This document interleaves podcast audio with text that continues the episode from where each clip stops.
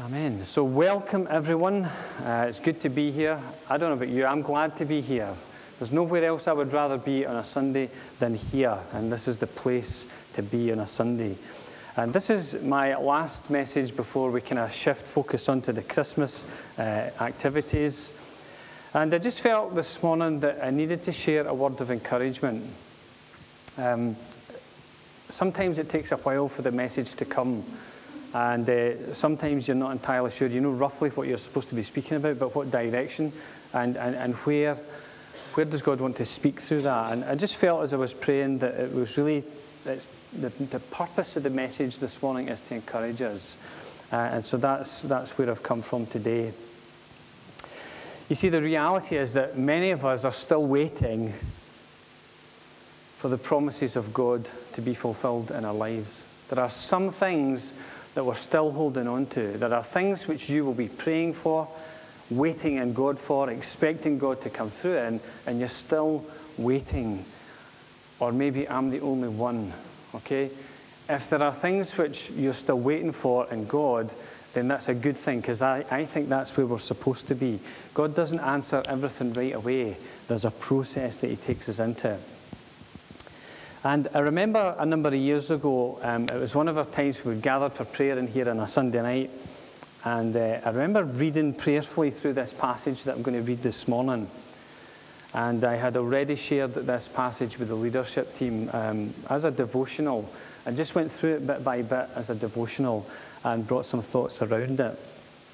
And it's in Isaiah chapter 35.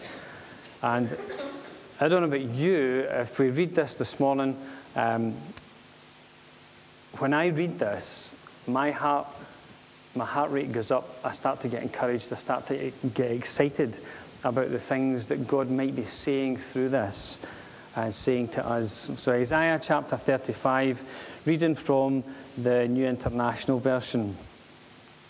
And it says this in the, in the title in the, the NIV it says, The joy of the redeemed the joy of the redeemed. If you know Jesus as Lord and Savior, then you are one of those redeemed. This is what it says The desert and the parched land will be glad, the wilderness will rejoice and blossom. Like the crocus, it will burst into bloom. It will rejoice greatly and shout for joy. The glory of Lebanon will be given to it, the splendor of Carmel and Sharon. They will see the glory of the Lord, the splendor of our God. It's not just talking about a physical desert, it's talking about a spiritual desert. And our community that we live in is a spiritual desert. I love this verse. Verse 3 Strengthen the feeble hands and steady the knees that give way. Say to those with fearful hearts, Be strong. Do not fear. Your God will come. He will come with vengeance, with divine retribution. He will come and save you. And I don't know about you, but there are times when I feel like my knees are going to give way. There are times when I feel weak, physically, but also spiritually. And it's in those times that we need to be strengthened. And we need each other. We need people to come alongside us and strengthen us sometimes. We need to come in to that place of quietness before God and encourage ourselves and strengthen ourselves in God. But we need each other as well. Verse 5 Then will the eyes of the blind be opened, and the ears of the deaf unstopped. That verse encourages me. That verse speaks of something that's to come in the life of this church. When then will the leap, the lame leap like a deer, and the mute tongue shout for joy. Water will gush forth in the wilderness and streams in the desert. The burning sand will become a pool, the thirsty ground bubbling springs. In the haunts where jackals once lay, grass and reeds and papyrus will grow. And a highway will be there. It will be called the way of holiness. The unclean will not journey on it. It will be for those who walk in that way. Wicked fools will not go about on it. No lion will be there, nor will any ferocious beast get up on it. They will not be found there. But only the redeemed will walk there, and the ransomed of the Lord will return. They will enter Zion with singing. Everlasting joy will, be, will crown their heads. Gladness and joy will overtake them, and sorrow and sighing will flee away. just a wonderful, wonderful passage. You may remember the old uh, uh, chorus that went along with the end of that reading there. You remember it? Therefore, the redeemed of the Lord shall return. Anyway, we'll not go into all that, but just takes me back to my childhood when I heard these songs and heard God speak through them. And God still speaks through these passages. For me, this is one of those passages when I read it, things just come to life in me. And really, it speaks, I think it speaks about what God is going to do. It, it speaks about the vision that God has for his people. And there is part of that which I feel that we take on board ourselves as the vision for our church. The things that God is going to do, the things that God wants to do. It's His vision, it's His mission, it's His purpose. And so I want to think just a little bit about that.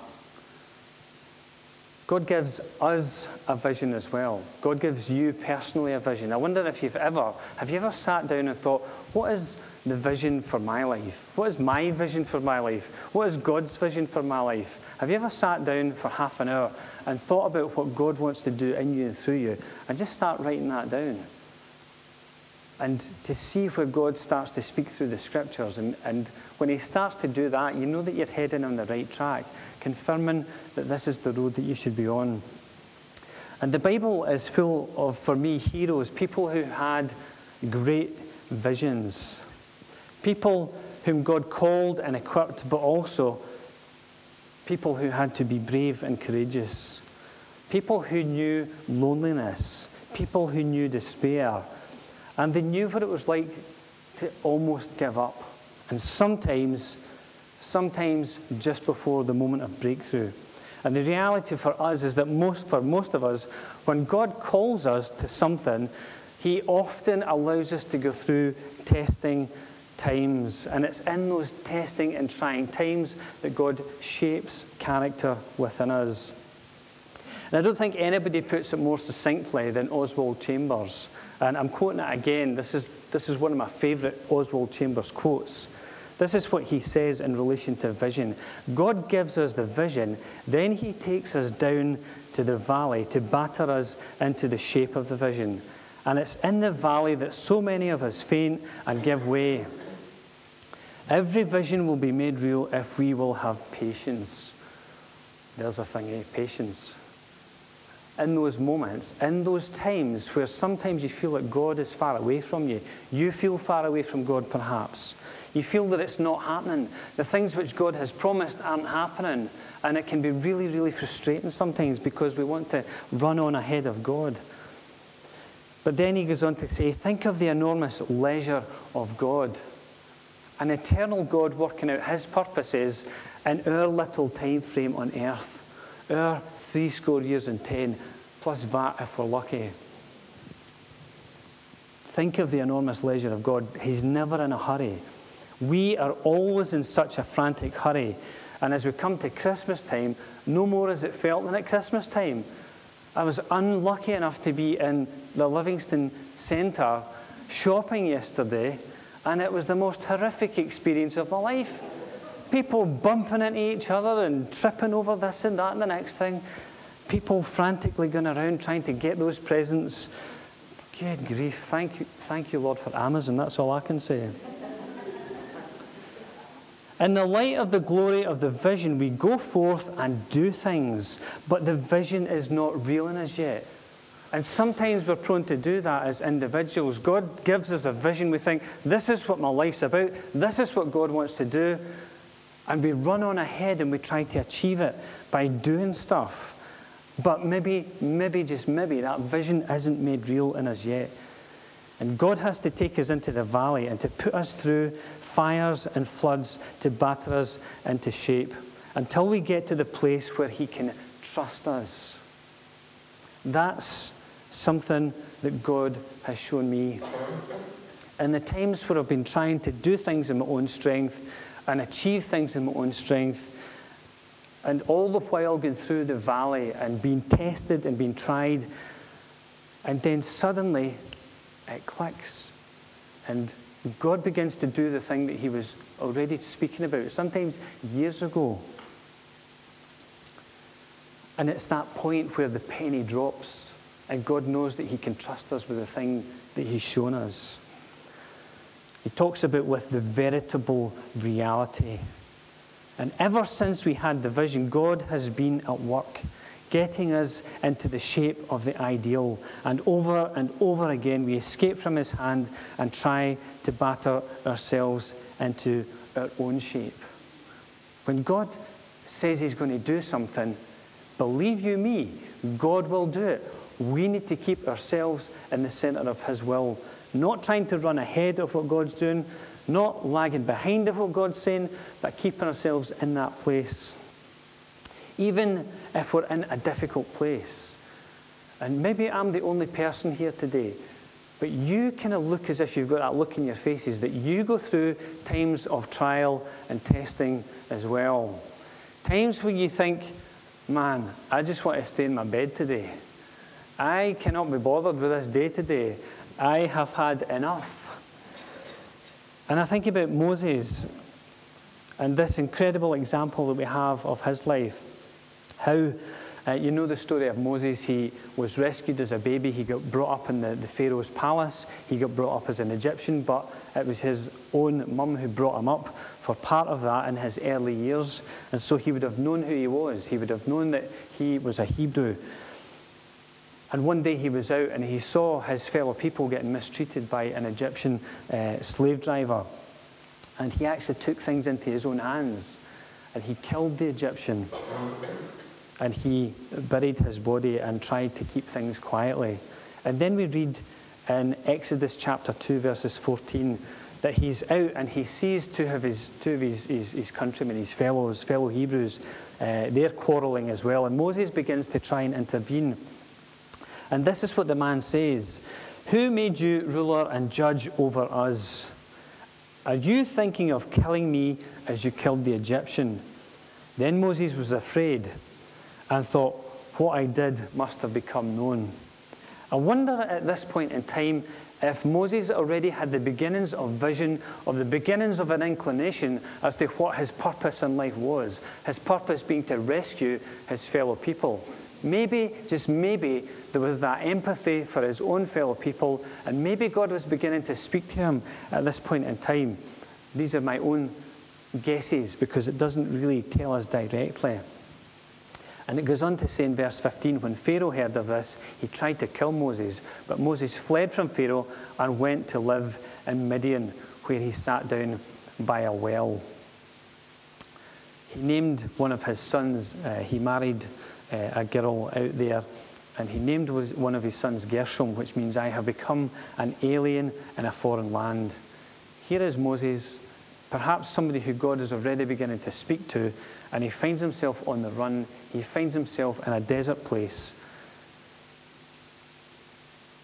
And he found himself in a difficult place. Now, some good things happened to Moses in that place. He met his, his, uh, his wife to be, and he had two sons. But he found himself in isolation from his family. He found himself in isolation from all that he had known, all that he'd been brought up in, from his tribe as the Hebrews, but also from his cultural upbringing and privileges in Egypt. And he was now on the run from all of it. And I would think that in this time of isolation, that this was the place where Moses lost his confidence. If he had any confidence at all, he lost his confidence in this moment. In this time, sorry, not in the moment, in this time, time of testing, time of isolation. And we read that in Exodus 3, where God comes and speaks to Moses. You know the story of Moses where he's out and he sees a burning bush, and the, the bush doesn't get burned up. And so he begins to approach it, and God speaks to him and he says, You need to take your shoes off before you come any closer because you're on holy ground here. And Moses is captivated by what he sees, and God speaks to him in this situation. And he says to him that I'm going to call you to come back to Egypt and save my people. And this is where I think Moses' lack of confidence creeps in. And I don't know if you can identify with this, but, but I can. Exodus 3.11. But Moses said to God, Who am I? We could stop there, eh? Who am I? Nothing special about me. In fact, if anything, I'm the least likely person that you should be asking to go and do this task. Who am I that I should go to Pharaoh and bring the Israelites out of Egypt? Who am I? Confidence was at an all time low. And I feel God wants to say to some people in here today that your confidence is at an all time low. And it doesn't need to be because your confidence isn't in yourself. Your confidence needs to be in your calling, who God has called you to be. Your confidence needs to be in Him and not yourself. The desert's not always a bad place to be. It can affect us in many negative ways. And I'm talking about I'm talking about the experiences in life that we go through. I don't suppose any of us, maybe some of you, have, has anyone ever been in the desert? Isabel, have you been in the desert recently on the back of a camel? Yeah? in the scorching sun? Yeah?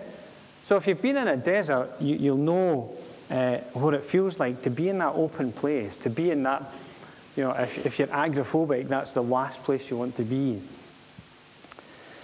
Um, and I sometimes think about when we're in those times of life, that it's those times that we're, we're longing for the breakthrough. I, I don't know about you, but I'm longing to see some breakthroughs in the church. And I sometimes feel like we're in a bit of a desert place at the moment in terms of some of the things that we want to see God doing, some of the things that we're believing for, some of the things that we're praying for. And we've not seen the breakthroughs yet, but I think they're on the way. Things that we have a vision for, we believe that God has given us a vision for, things that we're praying into. But you see, it's all about His timing. It's about His timing, and we can't rush on ahead. But it's, in, it's so easy in the desert place to lose our confidence.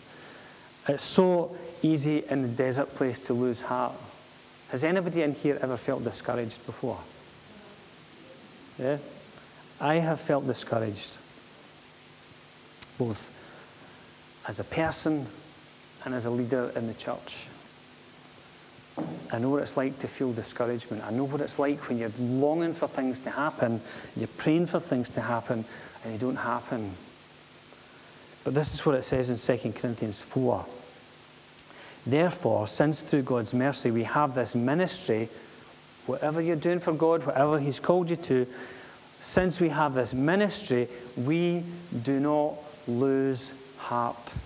And it's so important that we don't lose heart. We need to ensure that we do not lose our confidence and that we do not lose our perspective. Hebrews 10 32 to 36 says, Remember those earlier days after you had received the light, when you stood your ground in the great contest in the face of suffering. Sometimes you were publicly, publicly exposed to insult and persecution. At other times, you stood side by side with those who were so treated. You sympathized with those in prison and joyfully accepted the confiscation of your property. But you knew that you yourselves had better and lasting possessions. So do not throw away your confidence, it will be richly rewarded. You need to persevere so that when you have done the will of God, you will receive what He has promised. In the desert place, we can lose our confidence, we can lose heart. But we need to encourage ourselves. We need to take these words and we need to use them like a sword against an enemy, whether it's within or coming from without. We need to use these words like a sword, which is what we've been thinking about the sword of the Spirit, which is the Word of God. We need to memorize these words and we need to quote these words over ourselves. We need to maybe perhaps take some of these things and read them out loud over ourselves in our own prayer time. In the desert time, uh, uh, these are the times where we, become, we can become isolated, spiritually speaking, but also physically. And I sometimes think it's a dangerous place where we begin to isolate ourselves from fellowship. When we stop coming along to church, when we stop coming along and gathering together, it's a dangerous place to be because it's so easy to get into the habit of not coming and we, be, we can become isolated and we can become a target. You know, I don't know if you've ever watched nature programs and the commentator is telling you what's about to happen and you see the lions chasing after their prey and you go, oh no, this is only going to go one way. Eh? You see them chasing after a herd of uh, deer or gazelle or something like that, and you see the wee weak one that's kind of on the edge. You think, oh no, oh no, no, no, no, I know how this is going to end. I don't know if I can watch this. I, I, I just can't stand those bits in nature programs. I hate them. And yet I was watching, I was watching recently uh, just a clip, uh, just a short part of uh, Planet Earth 2. I don't know if anybody's been watching that. Did anybody see the giraffe and the lion, the lioness? Did anybody see that? Yeah? Some people have seen it. Well, the lion, the, the giraffe's getting chased by this pack of lions. And David Attenborough, in his lovely style, says, But what the giraffe doesn't know is that up ahead, the chief lioness is waiting to pounce, and you're thinking, oh no, here we go again. It's like those wee, Kathleen, you remember that video, the wee, the wee ducks flying off the. Kathleen has nightmares about that still. I wish they'd ever showed it in church. But I'm going to show this clip. This is the clip of the giraffe getting chased by the pack of lion, lions, and you see there's just this little clip at the end, and you see what happens uh, when the lioness goes to pounce. There's no sound, it's fine. No sound. Just show the wee clip. You're just watch in silence. It's a silent movie.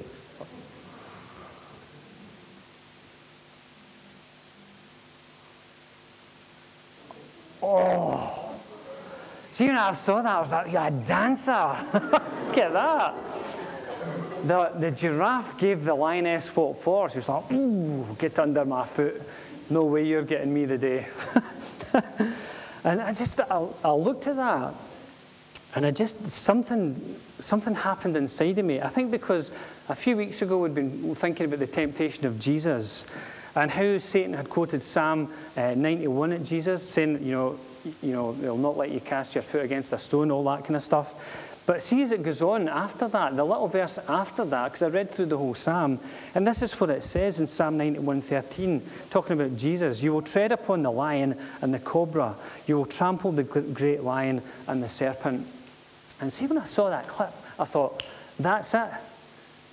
When we are in that desert place, we may become isolated, but there's something, there's a different ending can happen to this story. And for lots of us, when we're isolated and when we're in the desert place, when we're in that place where we feel alone, it's the time when we can come under attack. It's the time where the enemy can get the better of us. And yet, we can learn from Jesus' example here that you can trample upon the great lion and upon the serpent. This is why God has equipped us with spiritual armor, so that we have the strength to do that. And what it talks about here goes as far back as Eden. In Genesis 3:15 we read, "And I will put enmity between you and the woman, between your seed, uh, sorry, your offspring and hers, and he will crush your head, and he will strike your heel."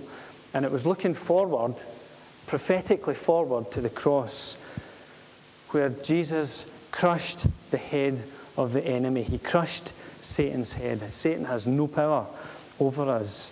And just as that was a happy ending, just as that clip was just like, oh, thank you, Lord, a nature program, a good ending for a change. It just it spoke to me about this passage and that in God we can have the victory. And so we don't need to be in that desert dark place on our own. It speaks of Jesus who has won the victory for us. Jesus has won the victory over sin. Jesus is the one who saves us.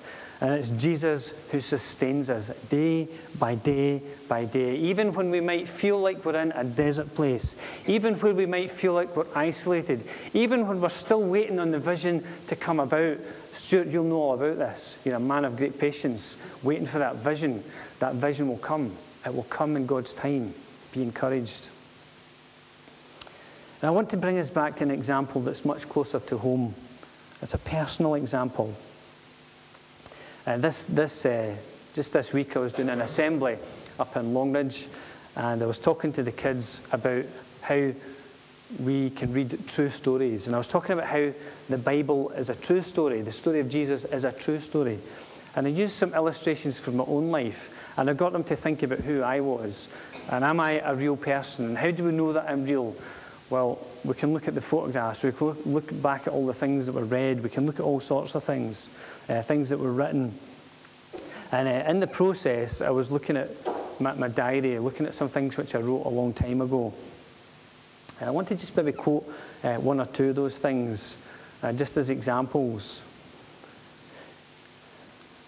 One of them, and I'll start off with this, this goes way back to August 2001. And I've shared this before, maybe in church, certainly with some people.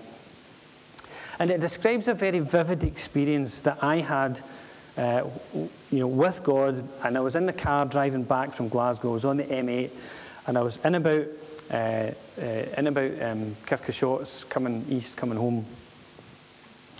And uh, it was back in 2001. For those of you who know us well, you'll know that 2001 was a nightmare year. It was probably the worst year ever of our lives as a married couple. And, uh, you know, sometimes when you're in those places, it might be a bad place, but sometimes that's the times when God speaks to us and He says things that stick. Well, this was something that I prayed, and it was a prayer that was so vivid I could almost touch it, if I can, if you can get what I'm saying. It was such a real prayer. It wasn't just words; it was just real. Um, I, I can't explain it, but it was almost like you could reach out and touch the words that were coming out of my mouth and hold on to them. Well, I did because I wrote them down. And said one, prayed one of those real prayers while driving along the M8 near Kirk You save them, and I will disciple them. What a powerful moment. I'm not sure where it came from, but it was very real to me when I prayed it. I believe it was a God inspired prayer. I believe it was a Holy Spirit inspired prayer. It's happened a few times when I've been in the car driving. Um, just some incredible experiences just as I've been driving. And it was one of those things which was so vivid. And it was a prayer which had vision in it as well. It was a prayer which saw people coming to know Jesus and being discipled. It was a prayer of reality that only God can save people. Somebody said to me once, Are you trying to convert me? I say, I can't convert you. There's only one person who can do that, and that's God as you surrender to Him. I can't convert anybody, but I can share the truth of what's in God's Word. I don't know about you, but for me, that was a very, very real and tangible thing.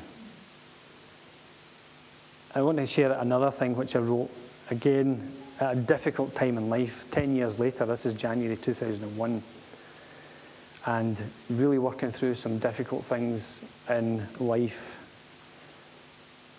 And at the same time, being really, really, really tired physically. And I was going through this little exercise of reflecting where I would be in 10 years' time.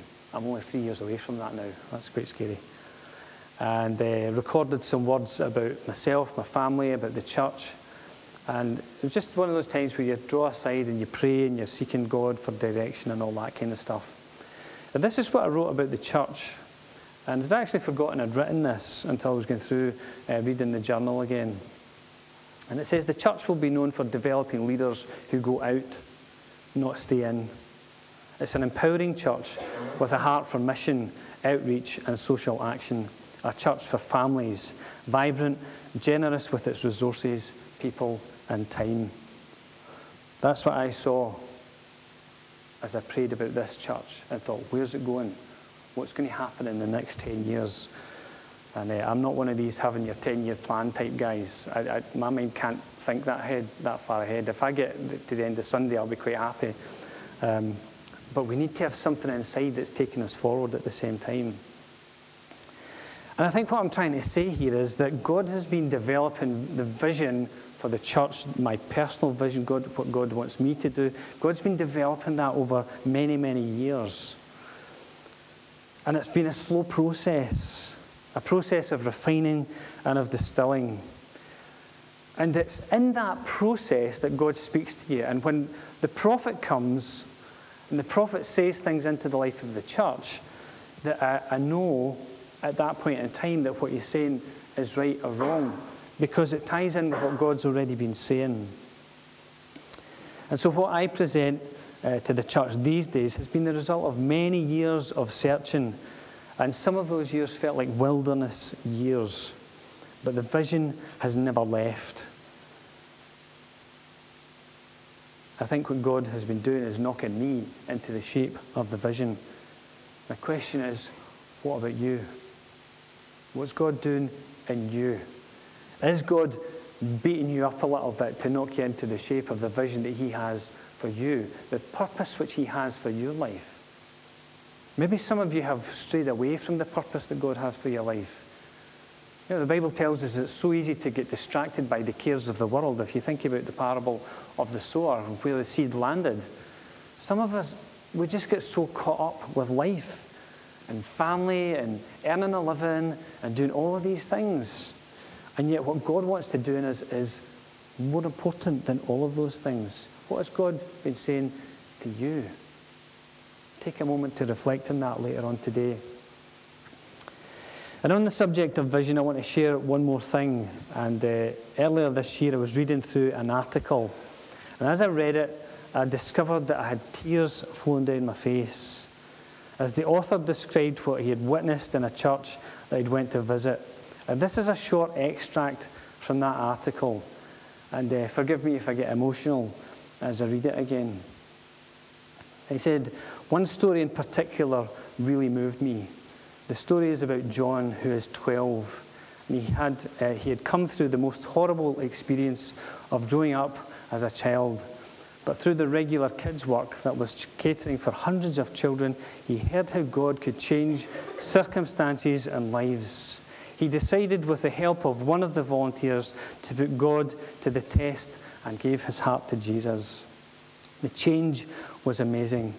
As the volunteers continued to pour their time and energy into John, he began to understand that he needed to tell other people about the power of God.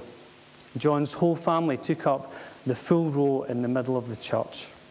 To see the power of God at work as they praised God was awesome. The thing is that the church is full of boys and girls just like John, full of families just like his. What a church, eh? And as I read on down the article, I realised I wrote this myself. This was an article I wrote in 2008 as an exercise thinking about the vision of the church. What is it that we see for the church? And I, as I read this, having forgotten all about it, as I read it, I had tears flowing down my, my face. I'm thinking, I want to go to this church. I want to be part of this church. And then I realised that it's what God was saying about this church what God was saying about where this church is going to go. And then when Ray Stokes comes along and talks about God's wanting us to reach a new generation, I'm like, bing, light bulb, here it comes. This is what God wants to do. Can you see it yet? Now it springs up. Do you not perceive it? I see it. I see it in my spirit, in my mind, and it motivates me. And it's God's purpose. It's God's purpose that's at work. God wants us to reach a new generation of boys and girls, young people, and see them saved and to see them come through into His kingdom. And so, this is why we have opposition, because God wants to do incredible things. You see, the reality is that for each of us, there's a battle for our souls. The reality is that there's a battle for the souls of people, and it's a spiritual one. And the devil and all of his schemes are pitted against the church and the fulfillment of God's mission. It's his mission. It's his mission to save the world. That's why at this time of the year we think about Jesus coming into the world as a child. That's what Christmas is focused on. God's mission is to draw people to Himself. And it's a mission that involves people being saved and set free and discipled, not brainwashed, but transformed through the renewing of our minds, being transformed into the likeness of Jesus. Simply to be like Jesus. If that's what the church is brainwashing us into, then I'll happily have my brain washed for that purpose because I look at his life I think, this guy is incredible. Nobody has ever, in my mind, shown courage like he has. Nobody's ever been abandoned and been in the desert like he was. And he spoke about himself as being the Son of God. Well, if he wasn't the Son of God, he was the biggest lunatic that's ever lived. And if he was a lunatic, then the church might as well pack up and go home and go do something else. You see, but the reality is that he is the Son of God. And because he is the Son of God, it makes this message, it makes the Christmas message, one of the most important messages that we can ever share with people. The most important message in history. That's why the devil pits himself against us. That's why we feel discouraged sometimes. That's why we fall out sometimes. That's why we do our own thing sometimes. That's why we lose focus sometimes. Is because the devil wants to stop God from, from, from fulfilling his mission in us and through us. And just as we wrap up, when we think about the devil's schemes, one of his tactics is to cause us to forget the words that God has spoken over us. The vision which God gave you before he took you down into the valley, you need to hold on to that. Hold on to what God has said, the things which God has promised you. And if you don't feel God has promised you anything, then you need to get before God and you need to pray and you need to ask God what His purpose is for you. And you need to write it down when you hear what He says.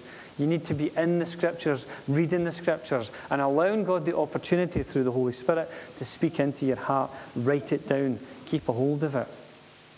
That's why I can have big green bits in my notes. Things that have been written down in the past, because I don't know about you, but your memory starts to go when you get older. Have you noticed that? And so I need the pieces of paper. I need the digital screens. I need, I need reading glasses. What can I say? But you see, his tactic is to cause us to forget the truth that's been spoken over us. One of those central elements of the spiritual armour is the belt of truth. And as I've thought about this, it is the most important in one sense because everything else hangs on it, everything else relates back to it. Hold on to what God has said to you. Sometimes we experience guilt and shame, particularly when we have unconfessed sin. And we can even end up doubting our salvation. You doubt that you, God has ever saved you to start with. Have you ever been there? Doubted that you were saved to start with and thinking, what kind of Christian am I? Well, let's bear in mind that the devil is the accuser of the brethren. The devil will accuse, the Holy Spirit will convict. And conviction leads us towards God. Accusation leads us away from God. Remember those words? I've got a friend called Adam. Sometimes I say to him through a text message, Adam, where are you? Because you've not replied to my text yet. God said, Adam, where are you? Because he felt guilt and he hid away from God. He put himself into that desert place, into that place of hiding away from God. And then there's the barrage of lies about our fellow believers, about us, and we can fall for that so often. We can go through times where we experience re- relentless assaults on our faith. And I think no more than today, and the things that we hear you know, why do so many scientists want to disprove God? Just let science do its work and let it prove or disprove what it does. Let's look at the evidence and let's be open minded. So many assaults on our faith, but we need to be strong and we need to be on our guard. And we need to hold up that shield of faith because as soon as we drop the shield of faith, boom, yeah, we're hurt and we're wounded in the church. This is my observation of 50 years of being in the church. 50 years and nine months, if you include that sort of time we were at church as well, right? 50 years of church life, and I have spoken to so many people as Christians who are wounded, and they're still wounded, and they carry wounds around with them, and they've never allowed God to deal with the wounds so many Christians who are wounded. And often it's when we're wounded that we are the ones who isolate ourselves. We stop coming to church and we think, I'm having nothing to do with them, bunch of hypocrites. Who do they think they are? Have you heard that kind of stuff? I've heard that stuff over the years. And I've been saddened as I've listened to people's stories and you know, people who have got deep, deep wounds in their hearts. Jesus is a healer. He wants to come and heal us. And the things which even he said in the Lord's Prayer, if we would put them into practice daily, then we would experience a different Christianity. We need to keep up that shield of faith. Rest is necessary, but the purpose of rest is so that we are ready and prepared for work. God rested on the seventh day. It was also Adam's first day. So Adam had a wee rest before he started to name animals and do all the stuff that he did. Adam began from a place of rest. God reckoned that his creation was worth spending time with, was worth resting with and spending time with. And so Adam's first day was a day of rest. We need to rest. It's been a big lesson for me over these last couple of years is learning to rest. But there's no greater work than the work of the kingdom. And you might be doing your 9 to 5, working in a company, and that is God's calling for you. God has placed you there for a reason to influence and to be an influence and to share the good news of the kingdom in that place. Your calling doesn't need to be on a platform like this. My calling when I was in Mitsubishi for 10 years was to spend time with these guys who God had placed me with, guys and girls. What is God calling you to? Where has He called you to? And I think there's a great need for us as Christians to learn to build stamina. You don't get to 50 years old and still be a Christian and still be in leadership without having had to develop stamina. We need to develop stamina as Christians because it's so easy to just give in. I'm too tired today. I can't be bothered. Uh, I sometimes feel like that. But you've just got to get up and you've just got to get on with it just the same. And lastly, sometimes we can be tempted to go down dark alleyways, to stray from the straight and narrow path. Sometimes we get tempted. Sometimes we want to go off and do our own thing. But the thing is that God wants us to bring, to bring us back in to that narrow way, to that way where He is in us and around us, where He is working through us. And so the devil has all sorts of schemes, and therefore we need to put on this spiritual armour. And I'd like to have spent more time actually looking at these things individually, and uh, maybe we can do that at another time. But just to recap on Ephesians chapter 6, verse 14 and 18, it says this Stand firm then, with the belt of truth buckled around your waist. The truth is so important. The truth is the truth. There is no your version and my version. That's not the truth. There is only one truth, and that is Jesus, who said, I am the way, the truth, and the life. With the breastplate of righteousness in place, there is no substitute for right living. We either do the things that God has told us to, or we do our own thing. If we do our own thing, that's not righteousness. That's not having that protection over our heart. However, if we live God's way, then we're protected. And with your feet fitted with the readiness that comes from the gospel of peace. The gospel is good news. Good news that people need to hear, and we need to be ready to share that good news. In addition to all this, take up the shield of faith with which you can extinguish all the flaming arrows of, of the evil one. We've thought about that this morning. Take the helmet of salvation and the sword of the Spirit, which is the Word of God, and pray in the Spirit on all occasions with all kinds of prayers and requests. With this in mind, be alert and always keep on praying for all the saints. I want to encourage us this morning that even though we might feel like we're in a desert place, God is there. God was present with Moses in the desert. He appeared to Moses in the desert.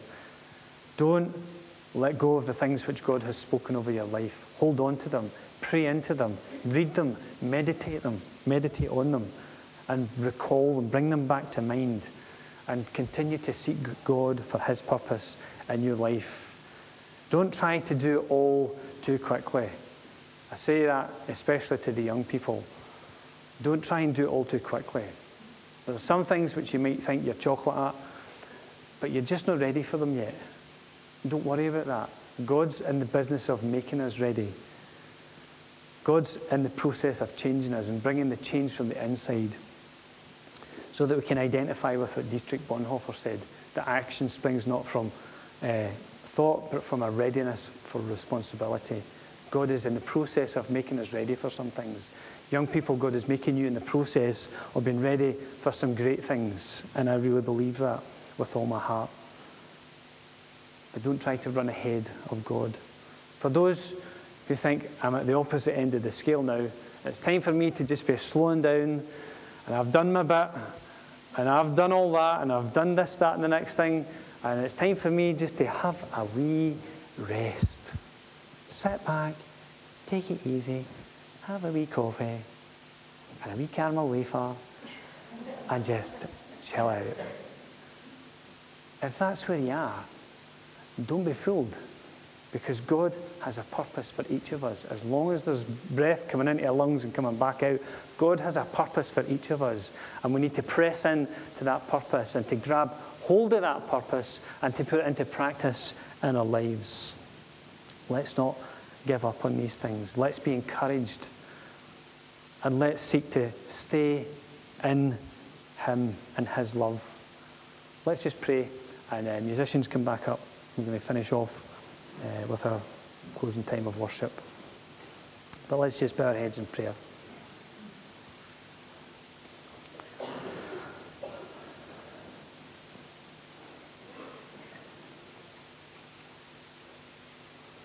Father, we thank you that you are at work in this world. Father, we thank you that your purposes will ultimately prevail.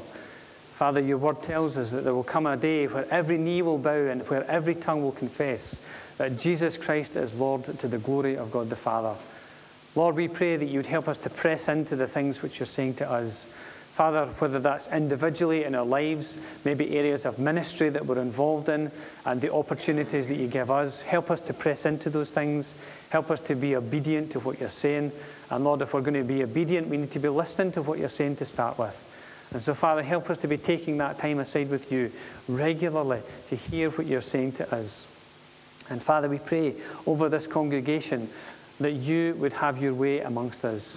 Father, that you bless this congregation. Father, for those who are maybe listening uh, to this uh, or later after it has been shared on the Sunday, maybe listening to an audio or whatever, Father, we just pray for each one that you would be at work in every life.